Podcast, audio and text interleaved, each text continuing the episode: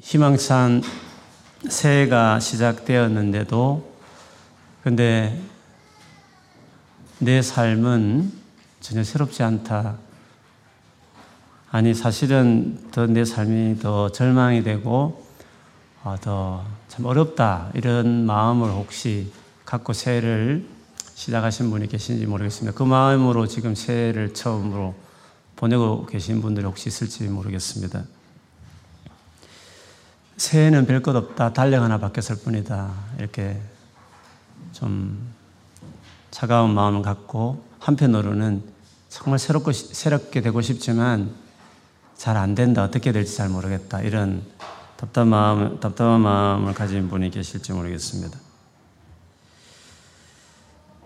어, 이런 생각을 만일 가지고 있다면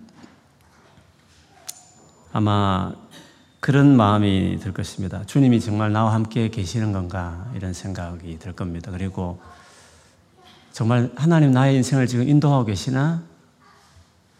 내가 제대로 지금 하나님 정말 나를 돌보시는 것일까?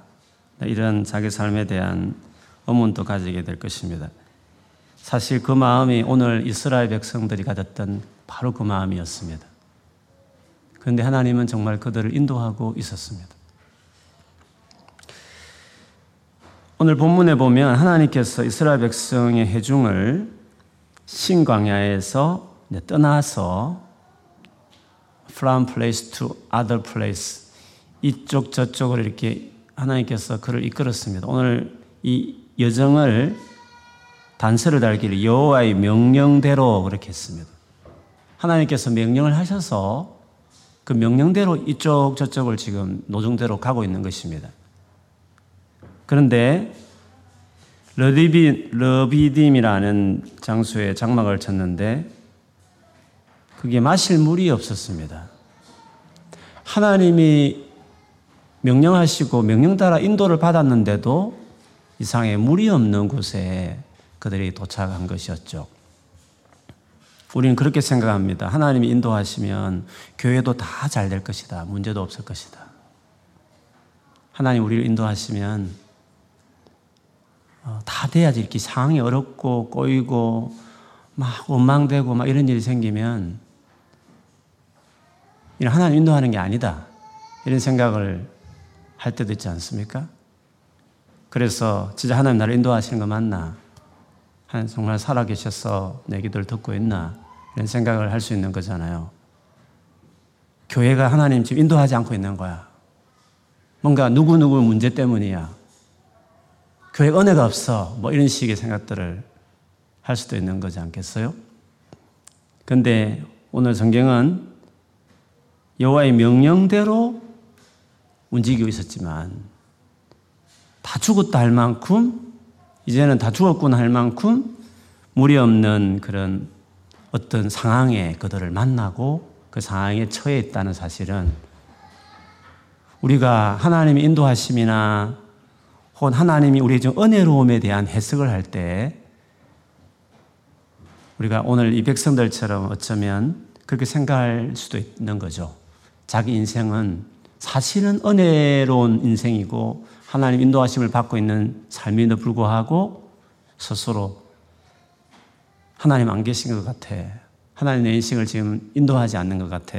라고 스스로 그렇게 판단할 수 있다는 거죠. 근데 오늘 말씀에는 그들이 여호와의 명령대로 갔다는 거죠. 갔지만 마실 물이 없는 어떤 상황을 그들이 만났다. 그런 경우는 성경에 종종 있습니다. 아브라함 같은 경우를 보시면 하나님께서 아브라함을 그 잘 살던 그 메소포타미아 문명의 발생지인 브리티시 뮤지엄 가보시면 그 메소포타미아 문명이 그 모아는 그 룸에 가보시면 아브라함 시대 때 있었던 그 찬란한 문명을 볼 수 있어요. 검으로 이렇게 월기관이 되어 있을 정도로 당대에 그렇게 화려했던 그 곳에서 하나님이 명령의 명령을 받아서 출발하죠. 인간적으로 보면 세상적으로 보면 모든 것을 다 버리고 가는 그 어려운 삶을 결단하고 이제 출발하게 되는데 그렇게 출발했으면 그 이후에 놀라운 어떤 인간적으로 막 놀라운 환경들이 펼쳐져야 되는 거잖아요. 그런데 아브라함이 그렇게 순종해 갔을 때 가나안 땅에 딱 들어갔을 때 아브라함이 처음 겪었던 것은 흉년이었습니다. 하나님 말씀대로 순종해서 갔는데 첫 당면한 것은 엄청난 흉년이었습니다. 애굽으로 내려갔고 자기 아내를 여동생이라 속일 정도까지 엄청난 위기와 고통스러운 순간들을 그 난처한 상황들을 맛, 그 받아내야 했던 그 일들이 있었죠. 하나님 인도하심이 분명히 있습니다. 그 맞는 길입니다. 그런데도 이럴 수 있는 거죠. 복음서에 여러분 많이 들으셨겠지만 예수께서 저 호수 건너편으로 건너가자고 말했습니다. 주님이 반드시 가자고 했고 그래서 그 배에 주님도 같이 타고 계셨습니다. 근데 풍랑이었잖아요. 그 배를 뒤집어 풀 만큼 정말 다 죽었다 할 만큼 엄청난 풍랑이 예수님이 가자고 하는 그 방향에 지금 그대로 순종하고 다가가고 있는데 그리고 감히 주님이 그 배에 누워 있는데도 불구하고 그 어려움이 있었다는 거죠. 일반적으로 이런 주님의 일하심의 방식들을 주님이 함께하지만 이런 일이 얼마 더 일어날 수 있다는 상황들을 잘 모르는 너무 짧고 너무 믿음 없는 생각을 가진 설 때에는 오늘 이스라엘 백성들처럼 이렇게 행동을 할 겁니다. 먼저 그들이 보였던 첫 반응은 다투는 것이었습니다. 이 다툰다는 것은 앞에서 모세를 향했던 태도하고는 좀 더, 뭐죠? 강한 한 겁니다. 원망하고 막 불평하고 숭그리고 그랬지만 이번의 경우에는 아예 대놓고 이렇게 싸우고 다투듯이 아주 강하게 이렇게 어, 문제를 제기하는 거죠. 그전에도 이런 문제가 또 생기네. 또 이런 문제가 또 생겼냐고. 당신이 리더로서 이렇게 하면 되겠냐고 하면서 모세를 향해서 지금 다투는 거죠. 이 첫 번째 행동을, 이 첫 번째 행동을 다투는 행동인데 이 다툼 행동의 그 근거를 보면 그 문제의 상황에 대해서 다른 사람의 탓을 하는 것입니다. 모세 탓을 하는 거죠. 아담과 하와가 죄를 지은 이후에 우리의 재성 안에 남 탓하는 경향이 참 많습니다. 저도 참 그럴 때가 있는 것 같아요. 아, 탓하지 말아 내가 또 남을 탓하는구나. 뭐 가족 탓, 뭐 누구 탓. 그때 그렇게 하지 말아야 되는데 그렇게 네가 왜 했니? 뭐 이런 말은 안 하지만 어떨 때는 성숙해서 말은 잘 안 하지만 속에서 혼자서 생각할 때도 있고 막 그렇죠. 이 탓하는 게 많아요. 그 사람의 책임이야, 너의 책임이야, 뭐 혹은 뭐 그런 거죠. 탓하는 경향이 우리 재성 안에 있습니다. 그거는 자기가 자기 책임을 지지 않고 항상 뭐 다 같이 하는 거니까 다른 사람의 책임도 있겠죠. 그 상대의 책임에 더 이렇게 마음을 두는 경우들이 참 많이 있습니다. 그래서 아담과 하와가 죄를 짓고 나서도 뭐 뱀의 탓을 돌리고 또 하와의 탓을 돌리고 혹은 그 하와를 만드신 하나님의 탓을 돌리고 막 탓을 돌리는 일들을 그들이 하게 되죠. 그런데 하나님을 이제 알기 시작하면 어떤 문제를 당면했을 때 물론 어떤 사람이 더 많은 잘못을 할 수 있습니다. 그렇지만 믿음의 사람들은 하나님을 아는 사람들은 탓을 돌리는 경향보다는 그 문제에 대해서 자기의 책임감을 더 느껴요. 무슨 말이냐면 자기가 그 부분에 대해서 무거운 책임감을 느끼는 것이죠. 예를 들면 느헤미야가 그 이스라엘 백성 나라 망하고 예루살렘 성이 막 불타고 그런 가운데서 그 소식을 듣고 되게 마음이 힘들어하잖아요. 그러면서 그가 기도를 하기 시작하는데 그 기도문 중에 이런 말이 있습니다. 느헤미야 1장 6, 7절에 보면 하나님께 이런 기도를 하죠. 이제 종이 주의 종들인 이스라엘 자손을 위하여 주야로 기도하오며 우리 이스라엘 자손이 죽게 범죄한 죄들을 자복하오니 주는 귀를 기울이시며 눈을 여시사 종의 기도를 들으시옵소서. 나와 내 아버지 집이 범죄하여 주를 향하여 크게 악을 행하여 주께서 주의 종 모세에게 명령하신 계명과 율례와 규례를 지키지 아니하였나이다. 이렇게 고백했습니다. 내가 잘못했어. 우리 집이 잘못했어. 그렇게 이렇게 하나님 명령에 불순종해서 이 지경이 됐다라고 회개하고 있는 것이죠. 다 정치를 봐도 다 남의 탓만 많아서 일본 탓 말하고 뭐 옛날에 정권 탓 말하고 뭐 재벌 탓을 말하고 세상은 다 탓을 이야기해요. 근데 믿음의 사람들은 그 책임감이 더 있는 부류가 있겠지만 항상 나와 내 집이 우리 교회가 믿는 우리들이 빛과 소금인 우리들이 책임이 있는데 우리들이 잘못해서 살아서 일이 됐다라는 그게 이제 믿음의 사람들이 하는 행동이죠. 근데 항상 죄성은 다른 사람의 탓을 전혀 스스로 자기 책임감을 짓지 않는 그런 행동을 하게 하는 것입니다. 두 번째로 이스라엘 백성이 가졌던 잘못된 태도는 이절에 말한 것 너희가 어찌하여 여호와를 시험하느냐 이렇게 했습니다. 이 다투, 모세와 다투었던 다른 사람에게 탓을 돌리는 것보다 사실은 이것이 더 심각한 거죠. 하나님을 시험하는 것이 더 심각한 문제죠. 이 시험하는 것을 구체적으로 조금 더 예를 들기를 7절에 가보면 끝에 가보면 여호와를 시험하여 이러기를 그 여호와를 시험했다는 말이 무슨 말이냐면 여호와께서 우리 중에 계신가 안 계신가 하였습니다라 하나님이 정말 계신 거 맞아? 이런 근데 계신 거야 안 계신 거야 이런 식으로 하나님에 대하여 믿지 못하는 행동을 보이는 것입니다. 앞에 다툼은 다툼은 이 문제의 원인에 집중되어 있습니다. 도대체 이 문제가 왜 생겼냐? 누구 때문에 생긴 거냐? 자기는 전혀 빼버리고 하여튼 자기 외에 다른 것에 그 문제, 그것 때문이야. 누구 때문이야. 라고 이제 문제의 어떤 원인에 집중되어 있는 것이라고 한다면 이 두 번째, 하나님을 시험하는 것은 그 문제의 해결책 관련된 것입니다.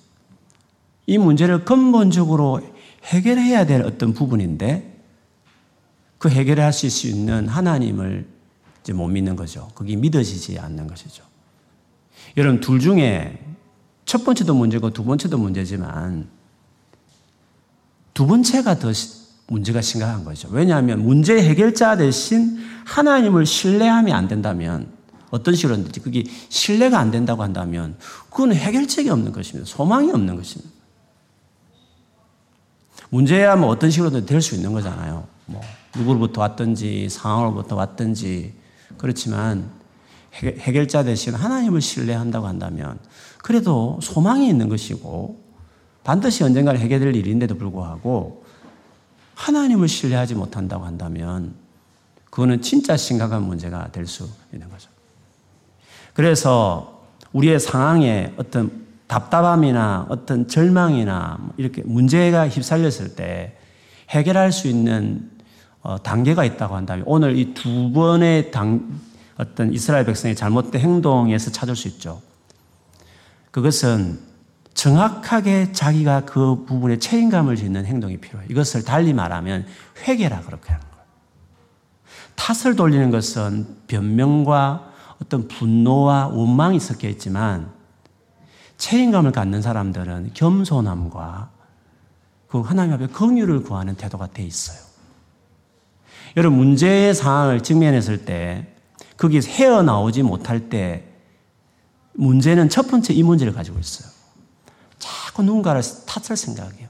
뭔가 어떤 뭐 교수 잘못, 뭐 어떤 학교 뭐 잘못, 뭐 어떤 상황에서 이렇게 자꾸 생각하면서 어떤 짜증과 분노와 원망 이런 것들이 그 감정의 저변에 가득 차 있는 거죠.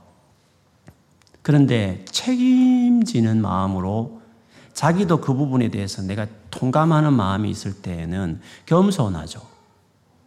겸손하죠.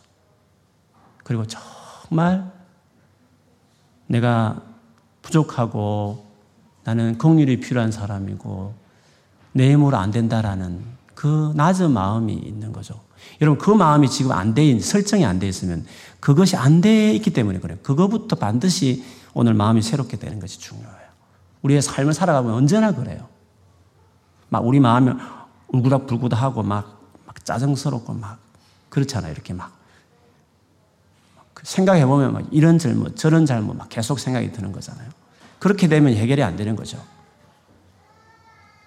물론 뭐 다 잘못이 있을 수 있겠지만, 어, 자기를 뭐 비관하거나 뭐 자기 연민에 사로잡히라는 것이 아니라 겸손하게 하나님께 정말 은혜를 구하는 음, 정말 내가 부족하다고 말하는 자기 그 책임감을 느끼는 태도들 그게 모든 부분에 중요. 그거를 성경에 회개라고 그랬게요. 회개하는 것이 중요하죠. 두 번째 태도는 믿는 거죠. 그래서 회개하고 믿는 것이에요. 이 두 가지가 구원을 받아들일 때 중요한 것이죠. 회개하고 그리고 정말 이것을 해결, 해결하실 수 있는 대상이신 그 주, 주를, 하나님을 온전히 신뢰하는 것이에요. 문제도 자기는 별로 잘못한 거 없다고 자꾸 주변을 원망하고 동시에 해결자이신 하나님도 못 믿겠고 뭐 그러면 어떻게 되겠어요 그러면 그러면 어떻게 되겠어요 그러면 어떻게 그, 해, 그 상황에서 빠져나올 수 없는 것이죠 오늘 이 밤에 진정하게 회개하는 은혜가 우리 가운데 임하기를 축복합니다 하나님에 대한 믿음, 신뢰, 소망. 그 문제가 어디서부터 발전했든지 간에 진짜 회개하고 하나님에 대한 신뢰를 간다면 됩니다. 하나님에 대한 신뢰와 믿음들이 회복될 뿐만 아니라 강하게 세워지기를 주의 이름을 축복합니다.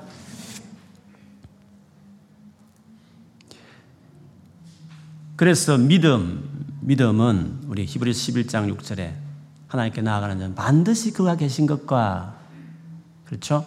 오늘 이 백성들은 하나님 정말 계신 건가 안 계신 건가 그랬잖아요. 그러나 믿음은 반드시 계시다. 계신다고 믿는 믿음이 들 때 상황을 봤을 때는 안 믿어지지만 하나님 반드시 계시다고 신뢰함 있는 사람들이 할 수 있는 행동은 오늘 모세가 보였던 행동이죠. 모세가 여호와께 부르짖어 cry out, cried out. 막 부르짖는 것입니다. 자기를 찾는 자들에게 상 주시는 이심을 믿어야 될지니라. 그 믿음이 하나님을 기쁘시게 하고 그 믿음이 그 상황을 돌파 해내는 것이죠. 하나님에 대한 믿음이 있다라는 표현은 cry out입니다. 내 삶 안에 하나님을 신뢰하지 못하고 있다, 믿지 못하다는 증거는 기도가 없는 것입니다. 기도가 cry out 하지 않는 것입니다. 그 상황 정도면 cry out 하면서 부르짖어야 되는 거거든요. 근데 회개도 잘 안 되고 믿음도 없으니까 이 부르짖어 기도하는 것들이 없는 거죠.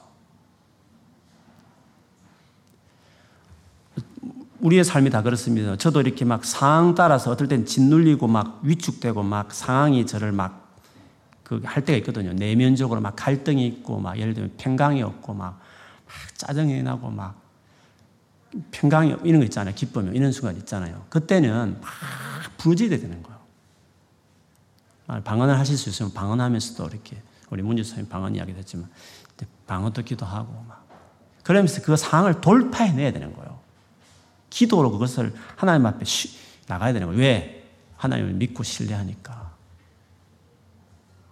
그 믿음으로 반응을 해야 되는 거예요. 그래야 그게 상황이 해결이 되는 것이죠. 모세는 오늘 그렇게 했습니다. 어떤 분들은 그렇게 생각합니다. 왜 하나님이 꼭 이렇게 부르짖어야 응답하실까? 오늘 부르짖으니까 하나님 뭐라고 말씀하셨습니까? 모세에게 지팡이 들고 백성 앞에 먼저 앞으로 가고 장로들을 데리고 가라고 그리고 호렙산 바위 곁에 서라고. 하시면서 하나님 말씀은 내가 거기 같이 있겠다. 네 앞에 딱 서 있겠다. 그리고 그 반석을 치며 막 지팡이를 치면 물이 나와서 백성을 다 먹일 것이다. 이렇게 말씀하셨어요. 하나님이 그 현장에 같이 가겠다 말했습니다. 바로 거기 같이 있어 주겠다고 이야기했어요. 내가 직접 역사하겠다. 이렇게 하셨습니다. 하나님 그냥 처음 알아서 처음부터 물 없게 하시, 물 있게 하시고 해결하시고 하면 안 돼요. 꼭 이렇게 어려움 만나면 또 부르짖으면 그때 같이 하시고 응답하시고 하나님 꼭 그렇게 하시는가 이렇게 생각할 때 있잖아요. 물론 하나님이 알아서 하실 때도 있습니다. 언제나 우리가 부르짖으면 움직이고 가만히 계신 분 아니죠. 하나님이 알아서 많은 일도 하셔요. 그러나 또 많은 경우에는 우리가 부르짖어야 응답하실 때가 있어요. 왜 그럴까? 하나님이 인격적인 분이세요. 우리는 전혀 신경 안 쓰고 하나님 알아서 다 하듯이 이렇게 그렇게 세상을 통치하지 않았어요. 처음부터 우리를 세상의 통치자로 인간을 만들 때부터 그렇게 만들었기 때문에 우리의 어떤 입장, 우리의 지위, 우리의 어떤 그 권리들을 침해하지 않았어요. 그래서 우리가 부르짖어야 그때 비로소 하나님이 일하시는 것도 반드시 있어요.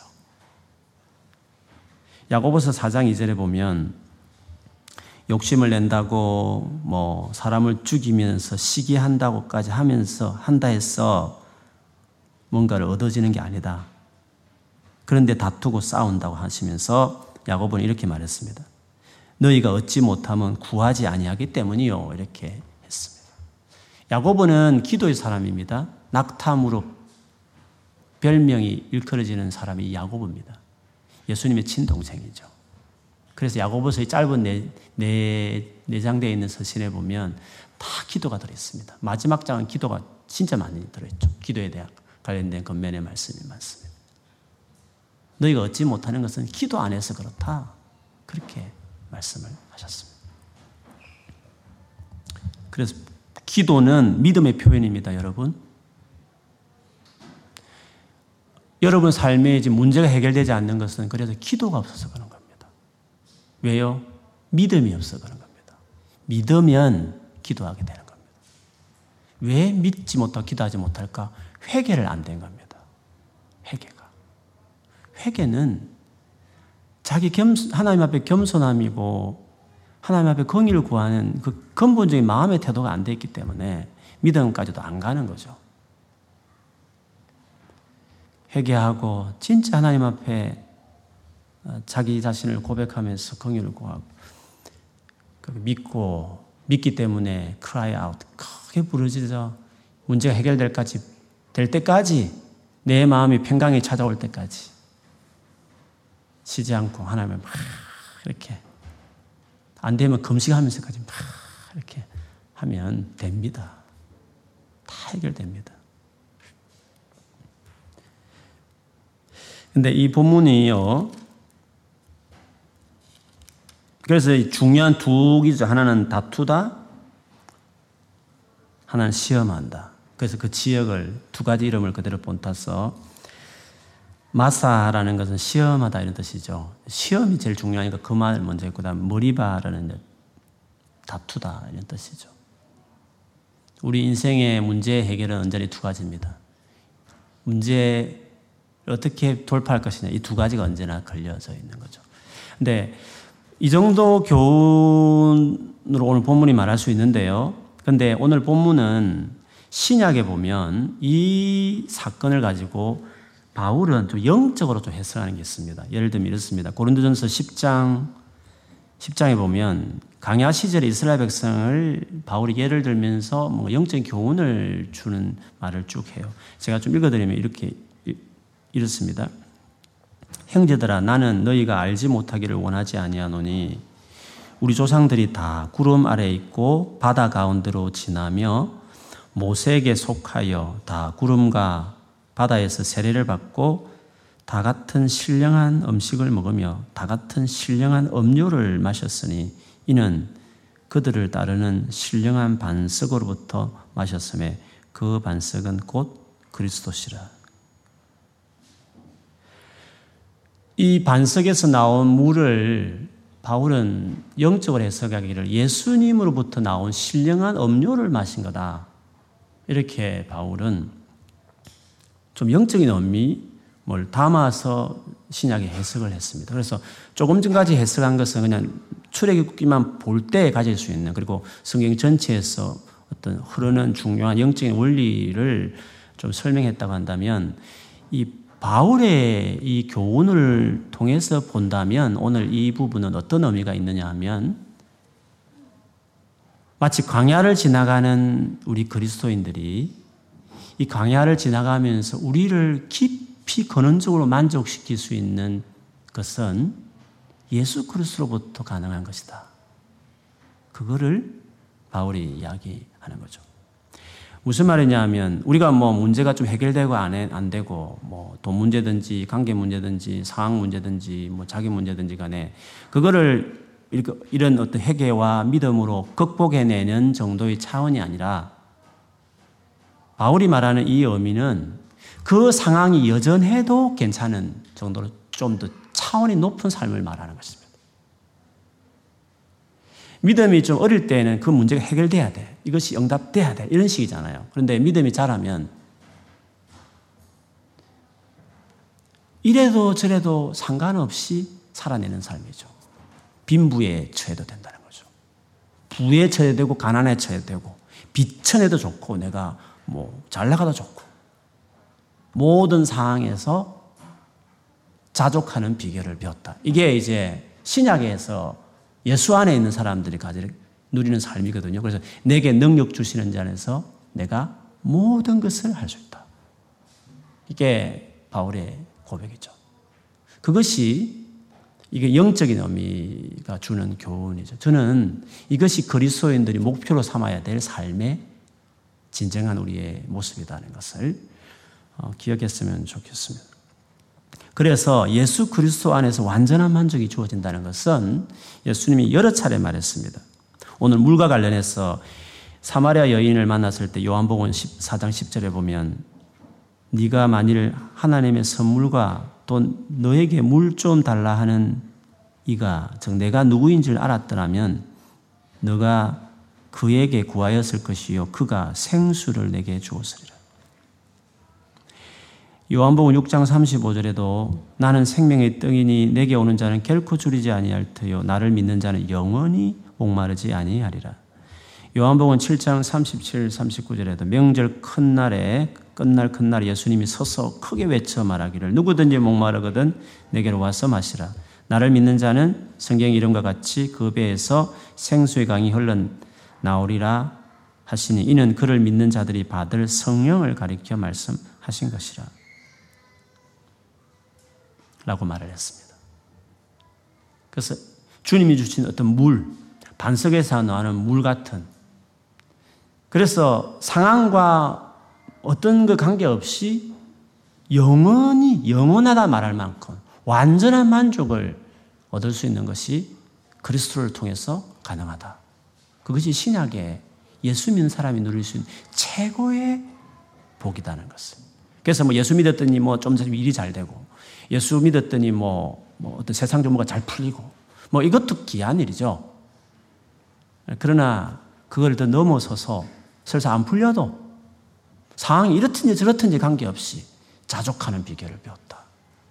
나는 영원히 만족스럽다. 그것이 그리스도께서 우리에게 약속하신 축복이라고 말을 했습니다. 그런데 이런 삶이 그냥 되는 것이 아니잖아요. 내게 능력 주시는 자 안에서 내가 모든 걸 할 수 있다. 능력이 필요한 겁니다. 그래서 이는 주님이 주시는 어떤 영적인 능력이 필요한 겁니다. 우리가 삶이 짜증스럽고 힘든 이유는 물론 상황이 어려운 것도 있지만 믿음에 불구하고 그것이 그냥 어려움으로 다가오는 것은 내가 강하지, 강하지 않아서 그런 겁니다. 물론 그거는 내 본연의 나의 강함은 아닙니다. 그건 주님이 주심으로 임해, 임하는 강함을 말해요. 그렇지. 주님으로 인하여 강하여져야 되는 겁니다. 그래서 우리의 간절한 기도는 물론 상황을 해결되고 이 문제가 뭐 해결되고 이것도 귀한 일이지만 더 우리가 늘 기도해, 기도하고 또 주님 앞에 사모하는 은혜가 있다면 강한 사람이 되는 겁니다. 어떤 상황 가운데서도 감당하고 이겨낼 수 있는, 매니저낼 수 있는 강한 사람이 되는 것이 중요한 것입니다. 그러면 진짜 어떤 상황 가운데서도 감당해내는 사람이 되는 거죠. 그와 같은 관련된 구절을 제가 몇 가지 인용하면 이렇습니다. 에베소서 3장 14절에서 16절에 보면 이름으로 내가 하늘과 땅에 있는 각 족속에게 이름을 주신 아버지 앞에 무릎을 꿇고 비노니 그의 영광의 풍성함을 따라 그의 성령으로 말미암아 너희 속 사람을 능력으로 강건하게 하시오며 뭔가 영적으로 하나님의 그 풍성하신 영광 가운데서 성령으로 말미암아 우리 속 사람을 능력으로 강하게 하는 은혜가 있다. 바울은 그것을 놓고 에베소 성도들을 위해서 무릎을 꿇고 간절히 기도했다는 거죠. 그냥 상황 해결해 주세요. 이 문제 뭔가 되어져 이 정도가 아니라 성령을 말미암아 하나님으로부터 오는 그 영광의 풍성함을 따라서 그 원천에서 나오는 성령의 성령의 역사로 말미암아 우리 속 사람이 능력으로 강건하게 되는 그거를 바울은 성도를 위해서 간절히 기도했다고 말했습니다. 에베소서 6장 10절에도 끝으로 우리 너희가 주 안에서와 그 힘의 능력으로 강건하여지고 그 다음에 전신갑주 나옵니다.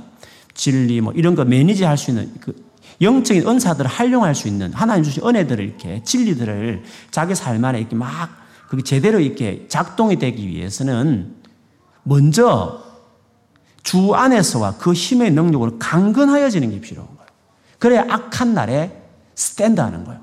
악하지만 자기 자리를 이탈하지 않고 넘어뜨리지도 않고 물러서지도 않고 자기 자리에 딱 스탠드하는 악한 날에 능히 설 수 있는 사람이 되는 것은 강건함이 있고 그 강한 가운데 주신 여러 가지 은혜, 진리의 믿음, 뭐 말씀, 평안의 신, 뭐 등등 이것들을 그 그것들이 작동하는 자 되는 거죠. 디모데후서 2장 1절에도 내 아들아 그러므로 너는 그리스도 예수 안에 있는 은혜 가운데서 강하고 예수 안에 있는 은혜 가운데서 강하고 이렇게 말을 했습니다. 그래서 우리가 매일 이 능력이 필요한 겁니다. 매일. 매일 강건해지는 게 필요합니다. 어떻게? 주 안에서. 그 은혜 가운데서. 예수 그리스도가 반석이므로 거기서부터 나는 물을 마셔야 예수 그리스도를 말미암아 그 오는 그 생명수를 통하여 내가 강건하여져야 강해져야 그래야 공부든지 뭐든지 이렇게 상황이 어려워도 지금보다 더 어려워도 감당해내는 거죠. 여러분 그런 데 있지 않습니까? 상황은 괜찮아요. 방학이에요. 방학이고. 시간도 많아요. 근데 너무나 마음이 힘든 거야. 너무 고통스럽고. 상황의 문제가 아니거든요. 이 내면의 그 약하냐 강하냐의 차이거든요. 그래서 상황 탓, 뭐 사람 탓할 게 아니라 자기 내면의 강함이 필요한 거예요. 근데 그거는 뭐 자기 노력한다고 뭐 다짐한다고 뭐 해보자 이렇게 뭐 한다고 되는 게 아니라 그렇게 되기도 할 때도 있지만 안 될 때도 있다고요. 예수 그리스도로 말미암아 오는 내게 능력 주시는 자 안에서 내가 모든 것을 할 수 있다. 능력이 필요한 것입니다. 주님 주신 능력이 필요. 그래서 바울이 그 로마서 7장에 보면 이런 말이 있습니다. 내가 원하는 바 선은 행하지 아니하고 도리어 원하지 아니하는 바 악을 행하는도다. 미치는 거죠. 진짜 이러면 안 되는데 하면서도 막 자기 스스로 안 되는 것이에요. 뭐가 옳은지도 알아고 어떻게 해야 되는지 다 알아요. 그러나 그렇게 안 되는 것이에요. 자기가 생각하는 대로 마음먹은 대로 옳다고 생각하는 그 방향대로 자기가 안 되는 거예요. 자기가 자기 스스로를 어떻게 매니지가 안 되는 거예요. 뭐 여러분 그런 적 있지 않습니까? 그렇죠. 많이 있으시잖아요. 그렇죠. 어떻게 해요 그때를? 그래서 오호라 나는 공고한 사람이로다. 진짜 미치겠다는 거죠. 근데 바로 이어서 이 사망의 몸에서 누가 나를 건져내랴? 우리 주 예수 그리스도로 말미암아 하나님께 감사하리로다. 예수 그리스도. 천, 천당 갈 때만 십자가 이야기할 것이 아니라 우리의 매일매일 삶에 그분은 처음 예수 믿을 때도 구주였지만 그 믿은 이후에 쭉 계속 우리의 그리스도인 겁니다. 계속 의지할 분이고 계속 우리의 원천이 되시고 능력을 공급해 주시는 분이시죠. 그래서 문제 해결을 위한 해결자로서만 예수를 찾지 말고 예수 자체를 그냥 찾았어요. 예수 그분 자체가 목적이 됐어요. 그분 자체를 사랑했어요. 그분과 관계 자체를 사모했어요. 그분과 같이 보내는 삶 자체가 의미가 있는 사람이. 그분과 같이 보내는 시간을 그냥 확보했어요. 문제가 해결되기 때문에 해결할 수단으로 기도 시간을 보내지 말고 그냥 그분과 같이 보내는 것 자체가 의미 있기 때문에 기도가 중요한 시간이 돼야 돼요. 문제가 있든지 없든지 관계없이 언제나 주님과 같이 보내는 삶이 중요해요. 그게 그 삶이 자기 안에 잘 세틀되어야 건강한 거예요. 강건해지는 거죠. 어려움이 있으면 당연히 해결해내죠. 흔들리지 않죠. 새해에는 여러분 그렇게 살아가기를 축복합니다. 오늘 이 저녁에 혹시 약해 분, 약해 있는 분들이 계시다면 오늘 이 밤에 하나님께서 정말 은혜 주셔서 강함을 얻고 힘을 얻어서 오늘 저녁에 가서도 자기 전에 한, 한 30분 더 기도하고 막 열정이 있으면 한 시간 정도 더 기도하고 자고 계속 그렇게 주님과 계속 시간을 보내면 됩니다. 반드시 이길 수 있습니다. 그러니까 강하여 성령 여러분 되기를 주 여러분을 축복합니다. 아멘.